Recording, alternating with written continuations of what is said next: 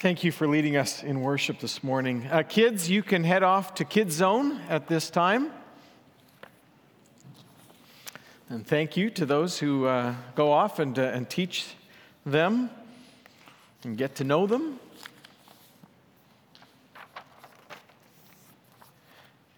If, uh, if you get our weekly newsletter that we send out by email, great. If you don't, you can always uh, go onto our website and sign up or email or call the, the church office and we can put you on that.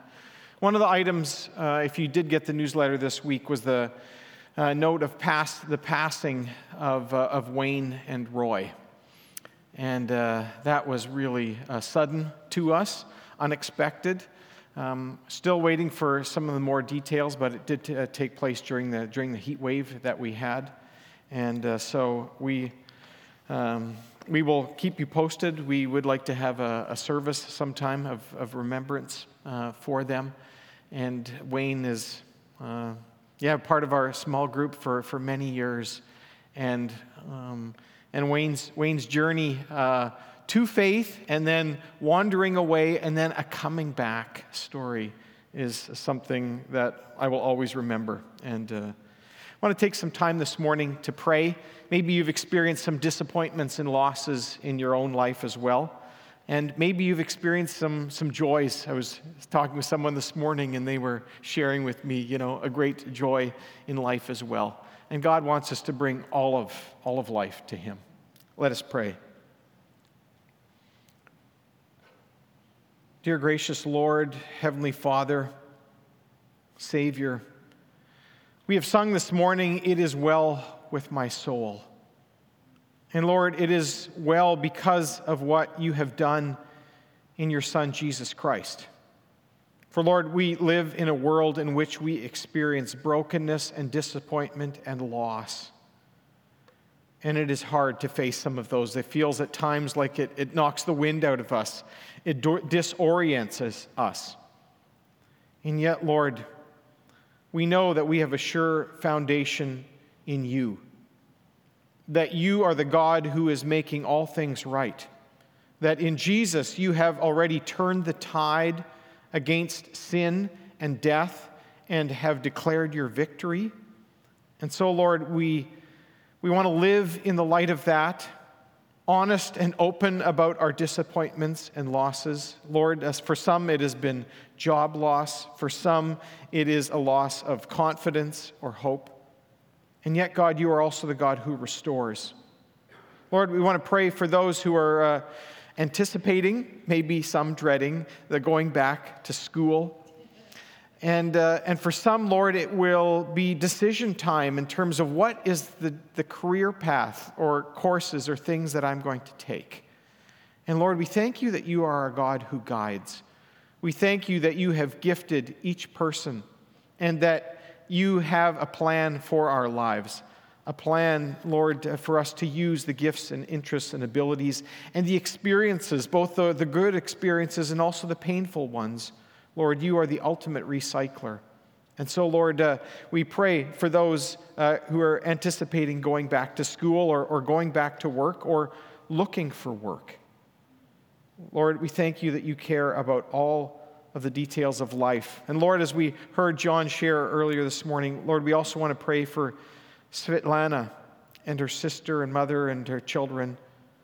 Lord, they are specific of many refugees in this time. And yet, God, I thank you that you have given opportunity to, to come alongside. And Lord, we pray that the process of coming here, Lord, that you would guide and direct that. And uh, Lord, we, yeah, we can be overwhelmed at times at the world's need, but you call us to do the one thing and to help that one person before us. And we thank you, Lord, for the reminder of that this morning. And Lord, as we open up your word, we pray that you would open up our eyes and our hearts, especially, Lord, that we would indeed hear from you. Amen. Well, today we come to the close of James's letter that we've been looking at this summer, and uh, his letter to the 12 tribes scattered among the nations, dispersed. And along the way, James has challenged us he's challenged his dear brothers and sisters in Christ to live out their faith holistically.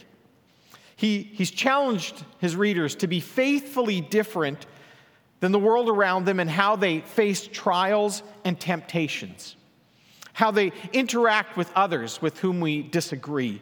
You know, he says, quick to listen, slow to speak, and slow to become angry. Faith in Christ should influence how we treat the poor and what we say and what we, how we say it. It should affect our plans and priorities, as we saw last week, and, and how we treat our employees, how we use the money that God has given us. So I wonder have you said or done anything differently as a result of hearing James this summer? James also said, don't be just hearers of the word, right? But doers.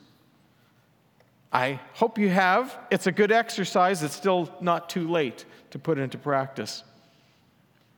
In the closing chapter, chapter 5, and you can turn to it, James chapter 5. In the closing chapter, uh, James will spell out a, a, a Christian response to two specific kinds of trials. First, the, a Christian response to oppression and exploitation.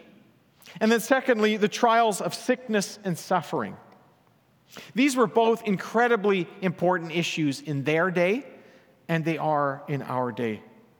So let's look at, uh, at each of these to get a better grasp of the issues they were facing as well as the antidote, antidote that James gives to each. Let's read James chapter 5, beginning at verse 7.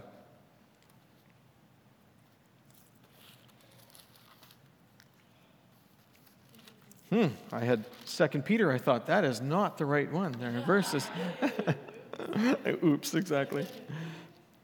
Be patient then, brothers and sisters, until the Lord's coming. See how the farmer waits for the land to yield its valuable crop, patiently waiting for the autumn and spring rains. You too, be patient and stand firm, because the Lord's coming is near. Don't grumble against one another, brothers and sisters, or you will be judged. The judge is standing at the door. Brothers and sisters, as an example of patience in the face of suffering, take the prophets who spoke in the name of the Lord. As you know, we count as blessed those who have persevered. You have heard of Job's perseverance and have seen what the Lord finally brought about. The Lord is full of compassion and mercy. Above all, my brothers and sisters, do not swear, not by heaven or by earth or by anything else. All you need to say is a simple yes or no. Otherwise, you will be condemned. Is anyone among you in trouble? Let them pray. Is anyone happy? Let them sing songs of praise. Is anyone among you sick? Let them call the elders of the church to pray over them and anoint them with oil in the name of the Lord. And the prayer offered in faith will make the sick person well. The Lord will raise them up. If they have sinned, they will be forgiven. Therefore, confess your sins to each other and pray for each other so that you may be healed. The prayer of a righteous person is powerful and effective. Elijah was a human being, even as we are. He prayed earnestly that it would not rain, and it did not rain on the land for three and a half years. Again, he prayed, and the heavens gave rain, and the earth produced its crops.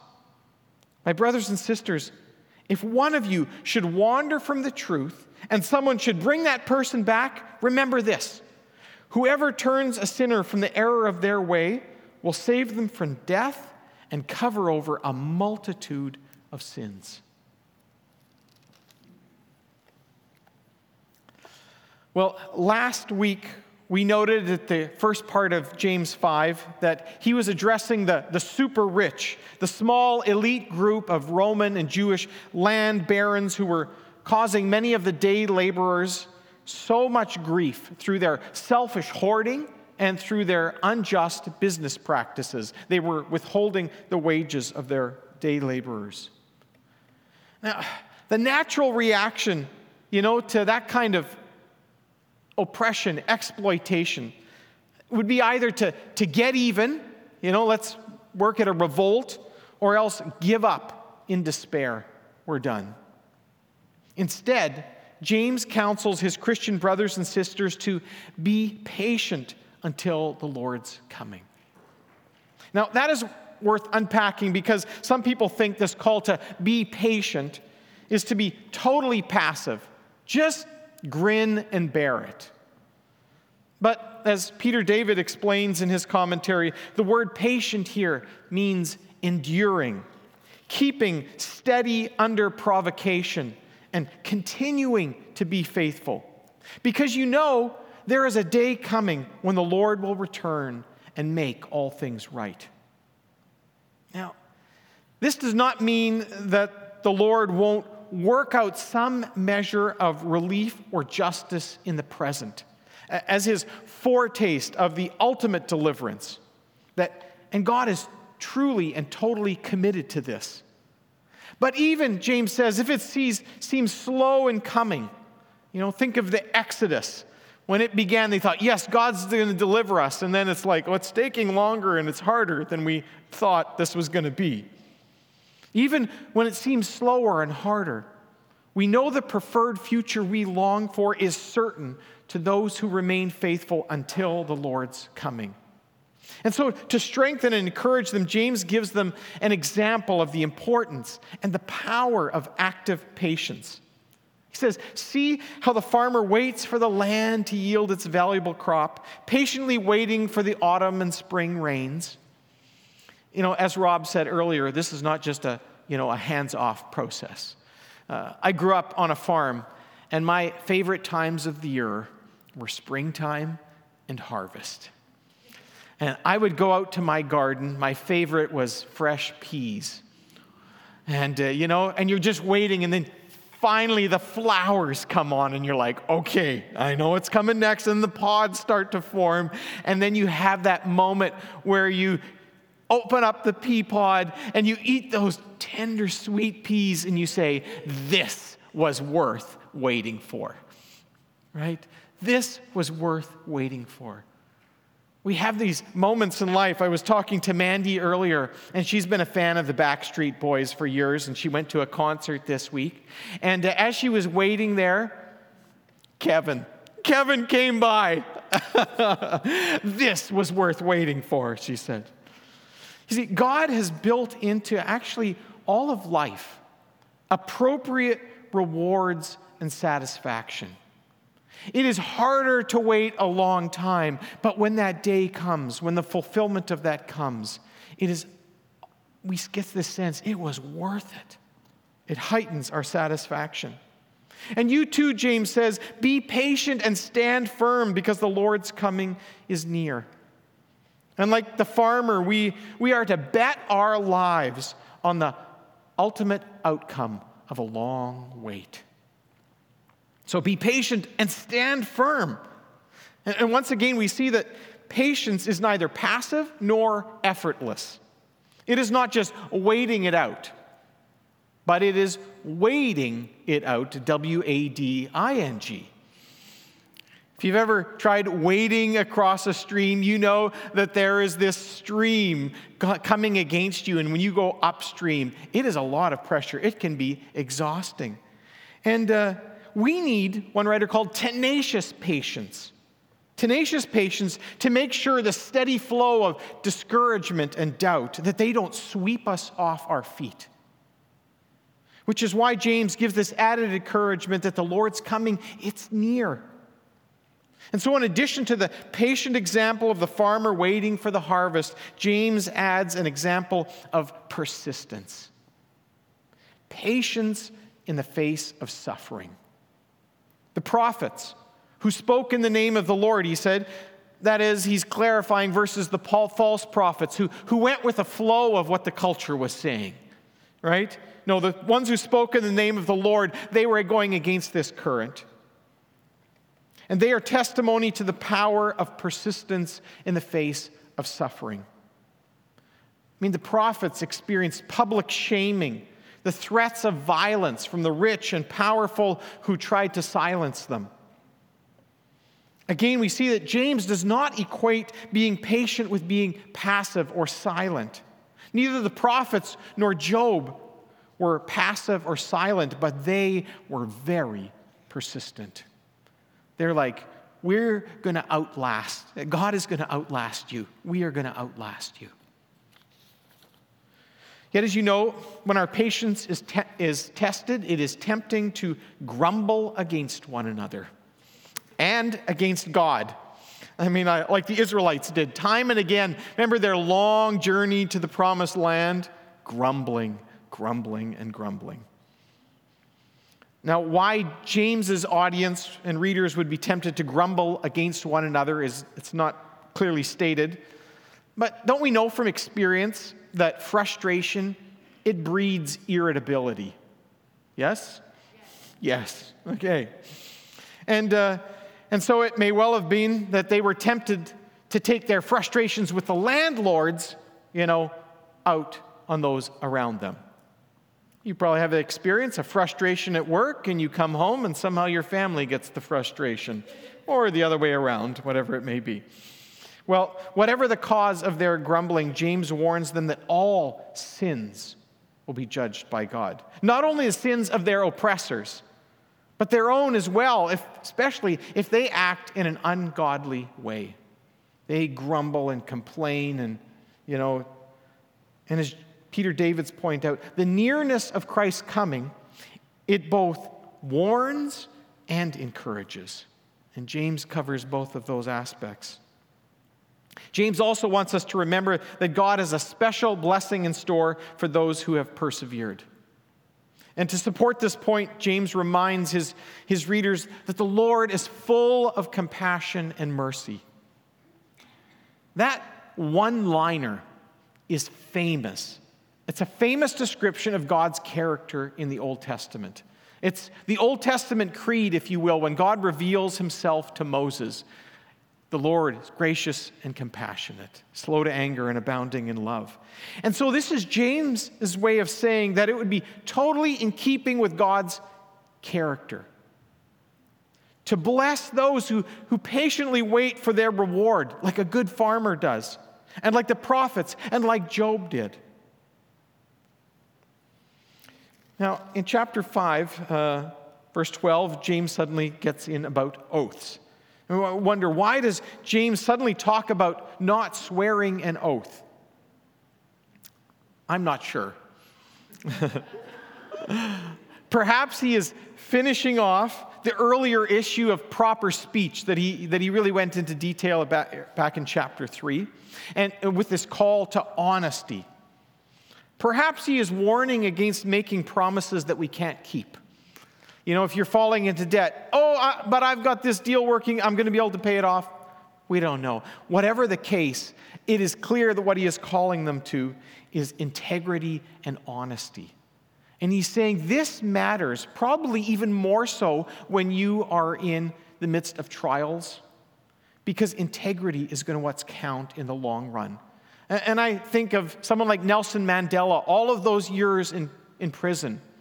It was the integrity, you know, of that patient waiting that gave the opportunity that came later. And so I think James is getting at the importance of honesty and integrity. Whatever is happening around you, that is so important. Well, the call to patience that we've looked at and perseverance naturally leads in the next section to a call to prayer. It's the proper response to the trials of sickness and suffering. Now, James teaches us at least three things about prayer. He will talk when to pray, how to pray, and why pray. Okay, let's look at those. First, it's interesting the vocabulary of prayer in the Old and New Testament is actually very rich and varied. Sometimes the words translated, you know, prayer in English don't capture the color, the flavor of many of the other words used in, in Hebrew and in Greek. And in this section alone, in verses 13 to 18, James uses four different words for prayer. Yeah, in, in the, the first, in verse 13, and uh, you can see the other verses, he uses prayer proseuchomai, which is the most general term that there is for communication with God. So talk to God about it, we might say. Uh, in verse 13, it says sing, but it's the word psallo, from which we get the Psalms. So it's a sung prayer, okay? Or praise. Again, a prayer word. In verse 15 and 16, euche or euchomai, it's prayer for or on behalf of someone. We would say intercessor, intercessory prayer. And then in the second half of verse 16, there's another prayer word where it's requesting, sometimes even pleading. And so this is all the prayer language that James calls on, and he, and he paints three scenarios that he puts on the table. You notice them. First, is anyone in trouble? This is usually the word trouble here is usually externally caused suffering, hardship, but it's also the internal distress of try, having to endure it. And, uh, and he says, well, let them pray rather than grumbling or giving up. Prayer is something active that you can engage in. The second scenario is anyone happy? I mean, feeling good, in joyful spirits. Basically, so often in Deuteronomy it says, when you are in the land, don't forget God that He gave this to you. But remember to praise Him, both privately but also publicly. And the third scenario is any of you sick? The word here is just weakness in any form, but it's probably focused here on illness. And it's this last scenario of the three that James will go into detail, since it specifically addresses what to do when one is in really ill health. Probably, the point here is probably too ill to be able to go to the elders for prayer, and that's why call the elders to come for prayer. Now, before we get into the details, I hope you can see James's overall point here in all the scenarios like pray in all circumstances, in all situations in life. And I think there are other scenarios that could be added. Is anyone angry, grief stricken? Anyone full of doubt or despair? And the whole variety that we actually see is in the ancient prayer book, the prayers that God wrote for us in the book of Psalms. There are such a variety of situations in which the psalmist prayed. And that becomes, I think, informative for us that we can use these prayers. I love Eugene, a little book, Eugene Peterson, a study guide he wrote a number of years ago on the Psalms. And the title of each chapter, one was like praying our hate, praying our anger, praying our joy, praying, and just helping work through and learning to pray all of these along with the Psalms. Well, James moves from, from this uh, when to pray to how to pray. How to pray for healing because he knows that if God's people are going to carry on Jesus' restorative and healing work, then we will know, need to know how to apply Jesus' best medicine. So, how can and should we respond when we find ourselves in deep, deep waters? And James, he gives us a basic pattern. He says, call in the specialists, right? And he says, an expected outcome the sick will be healed. And thirdly, he gives an illustration of how the model works with an example of the prophet Elijah. Now, the first thing that might seem strange to us is the specialists that James says we're to call in. It doesn't say call the doctors or medical professionals. I mean, where would you go for the best possible care? And if we take the Bible seriously, we would know that it is ultimately God who cares for the health and well being of his people. And it can be by direct divine intervention or through human agent. And God does does both. The spectrum of how God does it is, uh, is not as important as God is the one working through each of these. Just as the, the battle belongs to the Lord, is a famous saying in the Old Testament, and victory you know, is neither guaranteed by the, the vast army, nor is defeat assured by the absence of one. So also healing belongs to the Lord. And he uses, God uses various means to do it. And as part of his prayer plus counsel, I call it prayer, but then this added element, prayer plus. James also suggests the prayer team. call in the elders, those who should be have this habit of prayer, right? And also, he says, anoint the sick person with oil in the name of the Lord. Now, if you, if you read commentaries on this for the meaning of this practice of anointing, you will come across basically two suggestions. The first is that since oil was widely used for medic- medicinal purposes in ancient times, some suggest that James is telling them to use the best medical help along with the best spiritual help. Okay? Now, and I agree that God often heals people through good medicine, and we should thank God for it. But I, I think that James' emphasis here, not exclusive, but his emphasis here is on the spiritual power available to us as God's children. Notice he says, the prayer offered in faith. That's the power, and don't overlook it. And to anoint with oil in the name of the Lord is a spiritual practice Oil was often used in dedicating a king, for example, that was dedicate was the anointed one. That's the meaning of Messiah, anointed one. That is one set apart, dedicated to God and his service. And I think what he's saying is here dedicate or rededicate this person into God's care, into God's hands. And this may also, as James notes, include a time of confession. Confession, because there are times when there is a link between one's physical and spiritual ill health.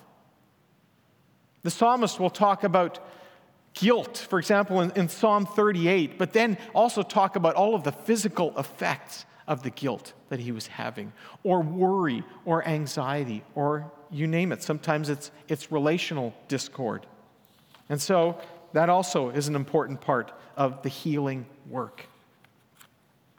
Finally, why James gets to why pray. And basically, because prayer works, right? James implies that the following pattern of faithful prayer will result in making the sick person well, and that the Lord will raise them up.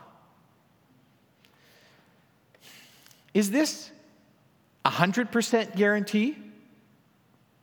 95, 80, 50 50? I don't think it's a 100% guarantee any more than going to a doctor will assure you 100% healing. You know, I heard someone a while back, they were going through cancer and they have kids. And they said, I don't know whether I should, should pray with them about this because if it doesn't work, I'm, I'm worried that that will erode their faith in God. And I thought, if you take that same mindset to the doctor and it doesn't work, that will erode all of their confidence in the doctor? I hope not. This is saying this is the best thing that we can do, and God invites us to do it.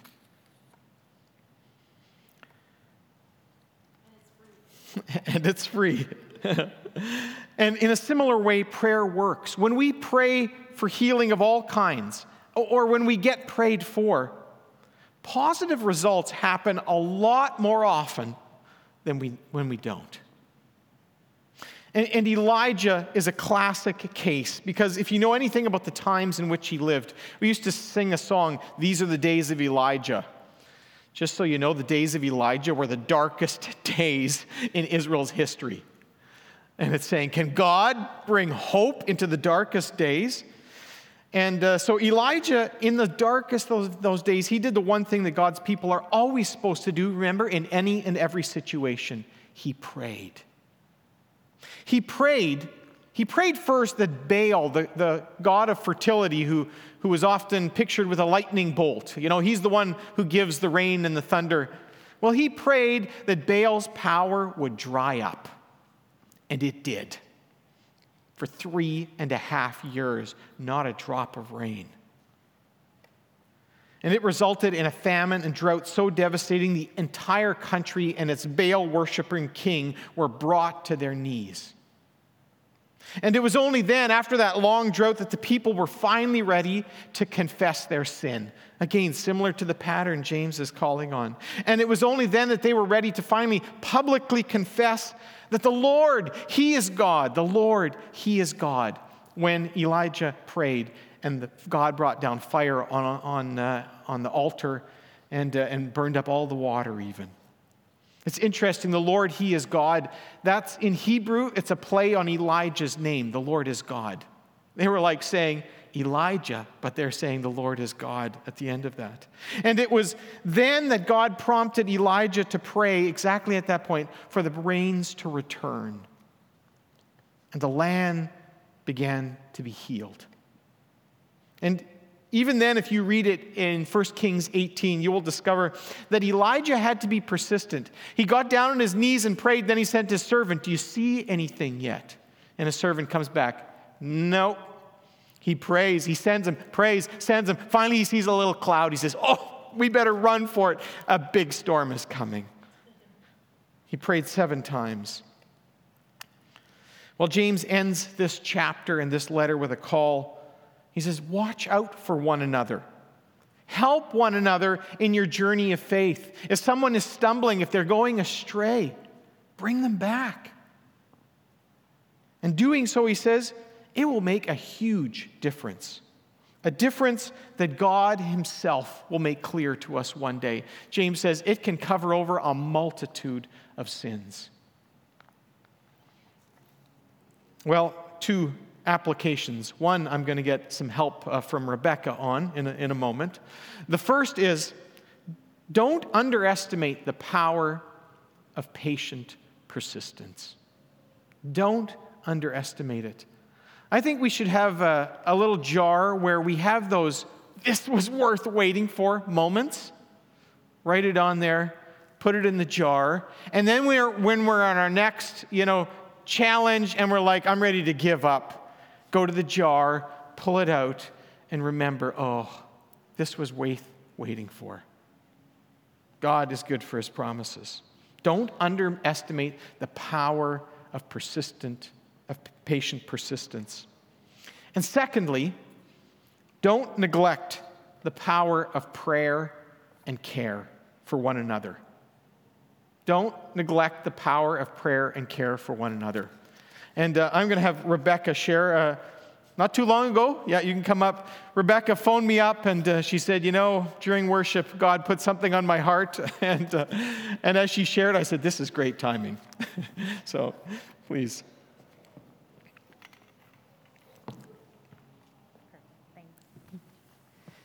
Uh, good morning, church. It's so good to be in the house of the Lord, worshiping with you again uh, thank you, worship team. Every word, every verse just really ministered to me this morning. Today, I want to share with you my sacrifice of praise and thanksgiving to God so that you too may be encouraged. Just me walking up here on my own is nothing short of a miracle. As I was told, I would lose most of my femur to cancer and never walk unaided again. But God's people prayed, and my diagnosis changed.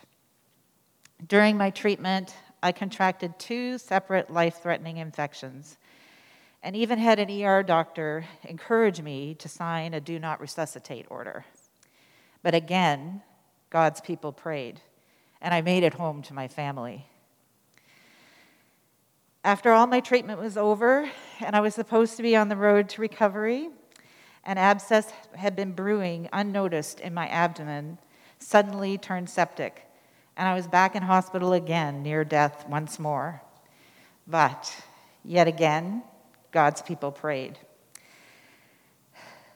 And here I am. God did so much more than preserve my earthly body at this time. He taught me so much. As it says in Philippians 4:19, he met all my needs according to the riches of his glory in Christ Jesus. One of the ways he did this was through you, my beautiful church family. He worked through my friends, my family, my neighbors, people I haven't even met yet were praying and cooking and sending notes of encouragement. Wonderful healthcare workers. I had a nurse lean over and whisper in my ear, You're going to be all right. I'm praying for you. I have never experienced a time in my life where I felt so cared for and loved. I want to thank you all for the love and kindness you poured out on me and my family. I don't think you can understand the impact you had on us and how mightily God used your acts of service. I want to take a moment here to speak to those of you who have prayed those hard prayers and wept those tears, and the answer you received was not what you had hoped for. I too know this pain, as I have lost friends whom I loved and prayed for, one of whom was a cancer patient just like me. As I was nearing the end of my treatment and my test results looked encouraging, her cancer returned and her prognosis was poor. Beautiful person that she was, she rejoiced with me as I passed each treatment hurdle, and we prayed as her cancer worsened. She told me that we needed to exercise our trust muscle as we rode together what we dubbed the cancer roller coaster. Ultimately, she trusted the Lord to take her home. I wanted to share this story with you as her story is no less miraculous than mine. The Bible says in 1 Peter 5:10, "In his kindness God has called you to share in his eternal glory by means of Christ Jesus. So after you have suffered a little, he will restore you, support, and strengthen you. He will place you on a firm foundation. My precious friend received her full and complete healing in heaven, where her life continues this day. For she is God's priceless creation, and cancer cannot unmake her and rob her of her life in Christ. I am so unbelievably grateful to God for gifting me more time here on earth and choosing to heal me here. But it has never been more clear to me that the biggest miracle of all is Jesus and the love he showed for us on the cross. He made a way for us to trust God with our whole lives, not just our fleeting one here, but when we are birthed into eternity as well. To God be the glory.